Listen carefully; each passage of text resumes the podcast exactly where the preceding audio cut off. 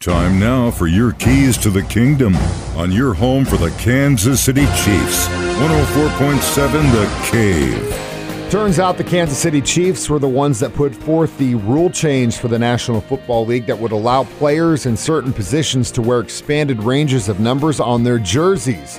And as we get closer and closer to the start of the NFL season, the Kansas City Chiefs have finally updated their official roster page on their website. Currently, there is a 90 man roster.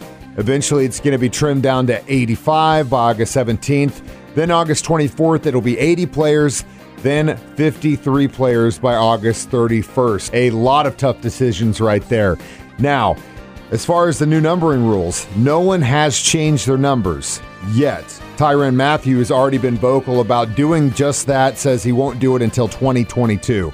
So we'll see what happens there. But other players could change their numbers. And if they do, hopefully the guys I already have jerseys for don't change their numbers. Those are your keys to the kingdom. Brought to you by My Dentist on North Glenstone in Springfield. Dr. Mark Melson, the doc that rocks. And your home for the Kansas City Chiefs, 104.7 The Cave.